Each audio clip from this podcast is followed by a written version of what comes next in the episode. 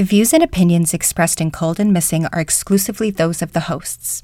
All parties mentioned are considered innocent until proven guilty in a court of law. Cold and Missing also contains adult themes and languages and is intended for a mature audience. Listener discretion is advised.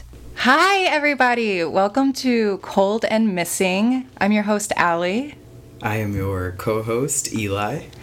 And uh, welcome. This is our first episode. This has been a brainchild of mine for a very long time, but I'm very excited to be bringing it to life. So, no matter when you're listening to this, thank you so much for being here and being interested in this work. Um, here at Cold and Missing, we want to cover exclusively cold cases and missing person cases. So, no solved crime. We're not going to be digging up um, skeletons, so to speak, of the past. Um, we want to focus on unsolved, unresolved cases and try to bring peace to people and try to generate new tips and keep these stories in people's minds. Um, a lot of these you may have never heard of. Um, trying to focus on small town crime, um, people that maybe don't get a lot of media coverage. Um, we probably will not be covering JonBenét Ramsey here, but we're going to be covering a lot of smaller cases, interesting cases that deserve just as much as attention as any of the other big unsolved cold cases or missing person cases out there. Eli and I, we live in Chicago. Um, and I am I am from this area, and Eli is from Michigan. So, do they know that I'm your husband? Oh no, we didn't mention that. Well, I'm I'm the husband. He's my hubby. so, just some like stats about cold cases that I was able to kind of dig up, and these are all kind of current as of 2021. Currently, there are over 21,000 missing person cases, um, and those are just what's recorded out there. That's what's reported. We know that. Um, 21,000? 21,000, over 21,000. Of just missing? Just missing persons. People, and oh. again, these are just like reported cases. So you know, there are a lot of instances where police maybe don't want to take a missing person report, where they maybe drop the ball. So these are just reported in the system cases. So we know that there's more people missing out there than these over 21,000. And something that I found sad and interesting um, 40% of those cases are over 20 years old. So.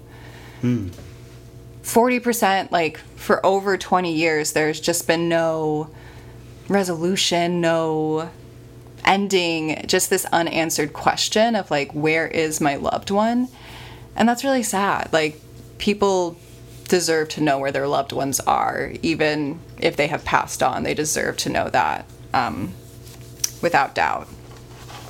Do you think that that statistic exists because of the time period that the crimes or murders or kidnappings like because of the time period that it that they happened in yeah i i think that age does play into it a little bit um you know for so long like missing kids were just considered runaways you know like they they wouldn't take reports for you know a missing child in the 70s if they thought the kid was like a bad kid and would run away you know right. like so i think that does play into this is how because being a missing being a missing person it's not a crime right like and if you're over 18 you're allowed to just go without telling anybody. So it is sometimes difficult for police to walk that line of like letting somebody have their freedom of like you're allowed to get up and disappear if you really want to. Like you're allowed to do that but also you're leaving behind people who are worried about you and don't they just deserve to know that like you're okay and then um, the top 10 states for missing people um, are california texas Alaska, Arizona, New York, Washington, Oklahoma, Tennessee, and Michigan. Um, Michigan. Michigan. No. Yeah. I thought what I found interesting is outside of Oklahoma and Tennessee, all the other states are like kind of on the border of like Canada or Mexico or like on the ocean. You know what I mean? Like they, it's like easy exits from the United States. I, I kind of thought that Yeah, all of those states are like coastal Yeah, it- in in one way or another. right, with the exception of Oklahoma and Tennessee. But then the top 10 cities uh, for missing, this is just for missing people, um, are Los Angeles, um, Houston, Phoenix, Dallas, San Francisco, McAllen, Texas. So a lot of California and Texas, like states that stay warm Yeah. year round. Yeah, Oklahoma City, Miami, Memphis, and Detroit. That rounds out the top 10. Um, I thought McAllen, Texas was kind of interesting though, because I didn't recognize the name of that town off the top of my head. Um, so it's interesting that this town is in the top 10 cities of missing people. So that's kind of why cold and missing is created. I, in my uh, professional life, I'm a researcher, and when I come home, I like to relax, kick back, and uh, read old newspaper articles about missing people and cold cases. Relax. That's how I relax. So I just, I really want to be part of the solution and keeping, and half the battle is just keeping people's names in the media and keeping their names out there. So this is just like my one small part. And like all this research that I do on my own does no good just like sitting in my head and in my notebooks. Like I should put it out there because there, like somebody listening out there knows something for one of these cases that we're going to touch on. They might know the person that's missing. They might know something about the cold case and it's been years and now, you know, circumstances have changed and maybe they can talk now. And this is just a reminder um, that these people are not forgotten and it's not going away. Like we're going to report every week on a new cold case or a new mur- missing person. And um, we're going to just try to get some answers for people. So, we are going to be learning about Alma Mendez. This is a cold case that happened in 2007 um, in the city of Chicago Heights, which is in Cook County, which is Chicago's county. So, it's very close to Chicago. It's about 30 miles from downtown Chicago. Very kind of middle lower class. Um, the census of 2010 had like the median income as like 43,000 so like very blue collar very working class um, and relatively small like a population of 30,000 October 28, 2007 we find ourselves at Sauk Trail Woods which is a nature preserve um, within Chicago Heights. And Alma Mendez is 38 years old. She's a mother of three uh, she works as an office manager for a dental office in a nearby town. Her friends describe her as a girly girl, always put together, quiet and kind, a very sweet laugh, a wonderful friend and mother. Um, and at the time of her murder, she was just a few weeks shy of becoming a grandmother. Her first grandchild was born just a few weeks after her murder. So she, I know, she was like really in this like beautiful time of her life. Like she has these three beautiful children, and then she was about to become a grandmother.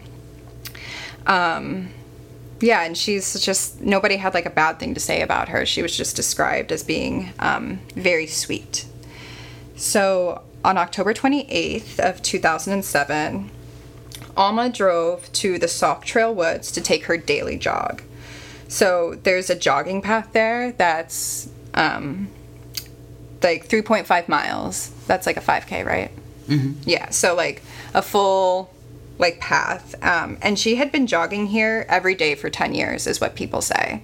So she is incredibly fit, in my opinion, to be able to like go to the woods every day and jog, um, essentially like a 5K um, every day for 10 years. Like, that's incredible. Um, and it should be noted that on October 28th, um, she was jogging in the afternoon, but that was like outside of her routine. Her routine was she went to the woods in the morning to do her jog. But like on this day, the day that she went missing, she went jogging in the afternoon. Do we know why? We don't know why. Nobody um, has mentioned anything about why this change in her routine. So Alma was last heard from between 1.30 and 2 o'clock p.m. She made two phone calls on her way to the trail. So the first phone call was to her sister Jessie. And they talked until about 1.20 p.m. And so, according to her sister Jessie, everything was normal and there was no abrupt ending. Um, she wasn't like hurried off the phone or anything. And her sister actually ended the call because she had some visitors at her home. Um, her sister tried to call her back 30 minutes later, so this would be around 150-ish, um, but she never answered. Her sister was not worried at the time because she knew she was on her way to take her daily jog, so she didn't think it was weird that she that Alma didn't pick up her phone. Um, Wait, so the sister knew that she would be jogging in the afternoon on this day. Yeah, so that was established that she was calling her sister. Her sister knew she was on her way to a jog, so that's why she didn't find it weird that she didn't pick up when she tried to call back because she was like, she's jogging, you know. Do we know why she didn't jog that morning? No, Okay. no, we don't know. So then, after she hangs up with her sister, Alma calls her friend Star Garcia. Um, and Star is a very close family friend, but um, Star didn't pick up, and a voicemail was left. Um, according to Star, in the voicemail, Alma said she had, quote, something important to ask, but nothing else unusual was said, and she didn't indicate what she had to ask, so she didn't know. Um, so we don't know what she wanted to ask Star. Um, and Star also said that she sounded normal and wasn't hurried off the phone. So it's not like there was a, an abrupt ending to the voicemail. There was just the question or the statement that she had something important to ask her, and then that's it. And that's the last time that anybody hears from her is this voicemail that's left because remember her sister calls back at 150 but she doesn't pick up Okay. So at this point, we know that she makes it to the woods. We know that she makes it to Sauk Trail. Um, How do you know that? Because of the cell phone? well, there were witnesses um, because this is a pretty popular like path, and so she was last seen in her um, blue jogging suit, jogging on the bike trail or on the jogging trail. So witnesses saw her on the path jogging. So later that night, so this is around six o'clock on October 28th, um, Alma was not returning her son's phone calls, which was very unusual. Like, if her children called, she always got back. That seems to be the norm. Um, so around six, he calls his aunt, Alma's sister. Um, this is this is not the sister she talked to earlier. This is her other sister, um, Maria. So her son calls Maria and asks her if, you know, do you know where my mom is? Can you look for her? And so they go to Sauk Trail because they know that she was jogging and they find her car there. Um, it's at the nature preserve and the car was locked. There was nothing strange um, on the inside of the car or the outside of the car um, that's reported at this time. So Maria and her husband, so almost Was it? Can I ask a, a question? Yeah. Was it normal for her to drive to this trail? yeah. Okay. Um, from my understanding, it seems like it would be normal. And while Chicago Heights is, you know, really close to Chicago, it is more suburban. So, like, you would drive from place to place as opposed to, like, walk like you would here. Okay. So, Maria and her husband, Alma's sister and brother in law, they decide to drive the jogging trail um, in their car to see if, like, she was hurt. Like, did she fall, hurt her ankle, pass out? You know, did something happen? So, they drive the path, the jogging path in their car, calling out her name. You know, they're going slowly because cars aren't supposed to be on there. It's a jogging path. Um, and they don't find her, they don't see her, they don't see any sign of her. So by 8 p.m. that night, um, they filed a missing persons report. And police and dozens of family members searched the preserve all night. Um, there are some contradicting reports, but it seems that it went as late as like 5 a.m. So they were there all night in this nature preserve searching.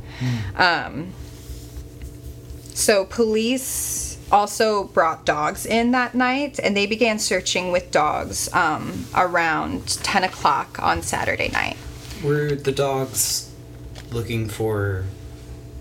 Were they just following like her scent? Yeah, they they're- looking for like a body, a dead body, I guess.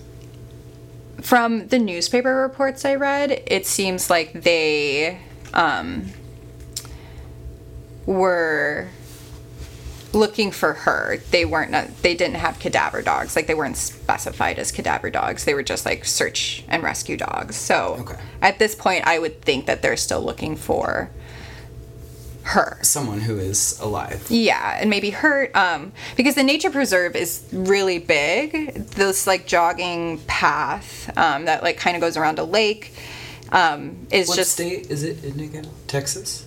no. This is in Illinois, Chicago. Illinois. Oh yes, yes. Okay. Um, so just like the jogging path is just one small section of it. Um, so they were expanding to the entire nature preserve looking for her. So then this is Sunday, October 29th. You know, they basically search through the night, um, but the search officially begins again at 7 a.m. at daybreak um, on Sunday morning and went all day. So police brought dogs again to search, and they also utilized um, a helicopter over the preserve. And the family continued to organize and search for her through the night, um, and there was still no sign of her. So now we're getting into Monday, I believe. This is October 30th. Yeah, because she went missing Saturday. Yeah. Sunday was the morning search. Mm-hmm. Okay, Monday. So now we're on Monday. Um, the search started at daybreak again. Um, and this is the day they find her body. Um, No. so around 2 p.m., they found her body floating in the northeast corner of the pond. Um, and she was found floating just yards from the jogging path. So she was about 15 feet from the bank, from the bank of the trail, and then um, 20 feet from the jogging path. Um, Was she? Do do we know if she was face up or face down? We don't. Um, her friends were the first to see her. Um, they just started shouting, It's her, it's her. And in a panic, um, the searchers were trying to like fish her out with branches before the police were able to like step in and, you know, um, process her body because they wanted to get her out of the water, obviously. It's horrifying. Um, but, you know, the police had to like go in and photograph and do, you know, all the procedural evidence stuff. Um, so they started panicking. Um, and she was fully clothed and still wearing the blue jogging suit that she was last seen in. So we're going to get into like kind of some of the autopsy results and some of the th- things that I've kind of pieced together. So since it's a cold case, we don't know all the details. Obviously, the police keep some things um, close to the chest so that way, you know, when they have a suspect, they have some information that, like, you know, only the killer would know. So, not every detail is out there. Um, but since this happened in 2007, in reading through every newspaper article, every online article I could find, there are some pieces of information that have kind of been dropped through the years. So um, we're going to start in 2007 and then kind of move to more current with information. So her autopsy results revealed that she had multiple blunt trauma injuries to the head. Um, and newspapers say the attack was brutal. Like it's quoted as using the word brutal. So like it was bad. What I, like what really happened. So someone like really hurt her Yes. bef- before they presumably killed her. Yes. So Okay. she had those multiple blunt force traumas to the head, and then her throat was cut several times. Oh. Um, and there were no signs of sexual assault. So that's all the information that came out in 2007. Okay. In 2008, police asked the public for any information on a small two door truck last seen around the time of her disappearance. Witnesses saw the truck on the trail, which was highly unusual because, like I mentioned before, it's a jogging trail and vehicles aren't allowed on there. So it was Yeah, it's like driving a, a vehicle like on the beach. It looks and is out of place. Totally, yes. So, um, a year after her death, police asked for information about this, you know, small gray truck. And then in 2011, her sisters were interviewed. And her sisters revealed that she was actually ran over first, according to de- detectives, and then her throat cut and then placed in the water. So somebody drove their truck onto the path, ran over her, which I I don't know if that is like causing the Oh, trauma wow, to the head. Is that just like is it just like a simple case of like a hit and run? See, And then they covered it up. that's what I thought, but her throat was slashed several times. Yeah, but if they're panicking and I don't know. I don't know if you panic. that's also yeah, that's also I know this is a problematic word, but that's like that's crazy behavior to yeah, like it's it's one thing to like accidentally drive your truck onto a jogging path, you know, like whoops, sure, like maybe it happens, right? Like it, it can happen. It's another thing to maybe then go speeding around, like yeah, you know you're to keep going. to keep going Yeah. to hit somebody and then panic so you cut their throat a couple of times yeah, like yeah it's like maybe but like that just seems so brutal. Like yeah to quote you know what the newspaper article said like it's brutal. Like if she was ran over and then somebody cut her throat and then put her in the water like that's it's fucked up you know like that's fucked up. It sounds like a I don't mean like a crime of passion, but like intentional in in the way that like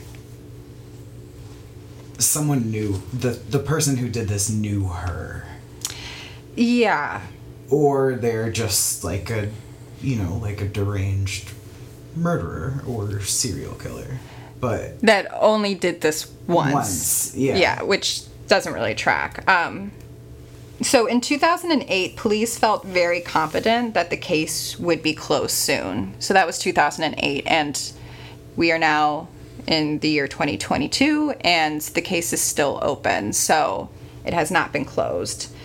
Um, and it is known that Alma had been under stress in the weeks leading up to her murder. So her mother had suffered a brain aneurysm months before, so she was actively taking care of her mother. Um, and then this is a very interesting fact. Um, she had separated from her husband of 19 years three weeks before her death. Wow, that's that's very in- interesting. Has he been questioned? Is he a person of interest? Is that no? So he was never publicly named a person of interest, but um, his alibi was reported in the newspaper, and it's um, his alibi is that he was with his family all day. So it's a solid alibi. Yes, I. Or is there like evidenti- ev- that's the thing. We we don't know, and I don't think we will know unless this person is brought to justice.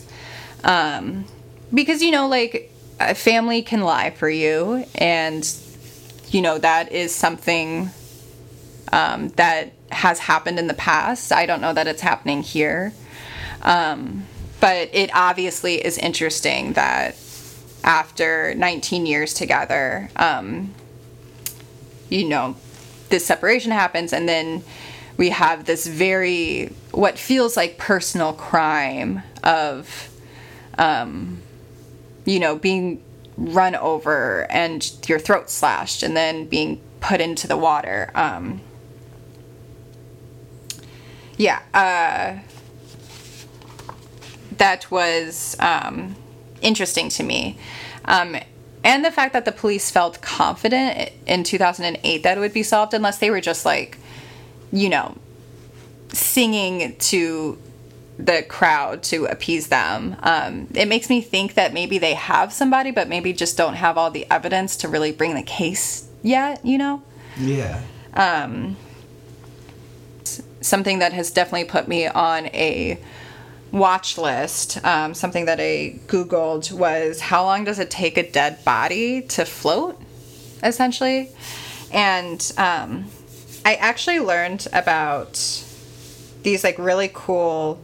Um, like retired folks, their name is Gene and Sandy Ralston, and they Gene and Sandy. Gene and Sandy, basically what they do, they are like the premier like underwater body rescue people in the nation. Like they get called in by police departments. This like retired couple, they just like go in their little motor home and they don't charge anything for their services. Like missing people um, or people who have drowned where their families haven't been able to recover their body will like ask them to come and look for their loved ones or to like look in a lake.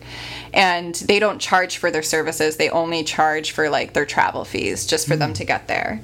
Um, but they were experts at finding drowning victims and then the FBI actually called them in for their first homicide because like their reputation was so well known for finding these drowning victims. The FBI was like, "Come work with us." Um, so the the case that the FBI called them in on was like some kidnappings um, that they thought might be like linked to like Russian mafia, um, but basically these bodies were assumed to be at the bottom of this lake. And Gene and Sandy, they actually found the first body on their own because they got up to search before everybody else. So like they got there and they're like, let's get to work. And like just went out on their own and found the first body that like the FBI had been looking for for weeks. So like they were just out there before breakfast and they were like, "We got it." Gene and Sandy. Gene and Sandy. But um, in reading about them, I learned that after death, the body fills, you know, with gases as the body breaks down, and it's mostly in the stomach and chest, creating a balloon effect. Um, so it takes between two to three days um, for a body that has been put in the water or for a drowning victim to resurface naturally you know using this the gases. Um, you know if it's wintertime and the water's especially cold it could take five to seven days for the body to come up but um, overall it's two to three days. And that would track for alma you know for her dying on october 28th that day that she went missing going for her daily jog Right. it makes sense that her body was then found two days later almost 48 hours you know um, it seems like her body came up around um, 2 p.m that day that they found it which would have been almost 42 hours after she was last seen um, at the jogging trail Okay. Um, but that is all we have for Alma. She is considered a cold case. Um, it doesn't appear that there's a detective actively on it. When I went to go see, like, you know, if anybody has any um, tips or knows anything about this, when I went to go try to find the detective's information to include here, um, it just sent me to like an online form to like fill out tips. Um, but the Cook County non emergency number is 847 635 1188 if you know something um, about what happened to Alma.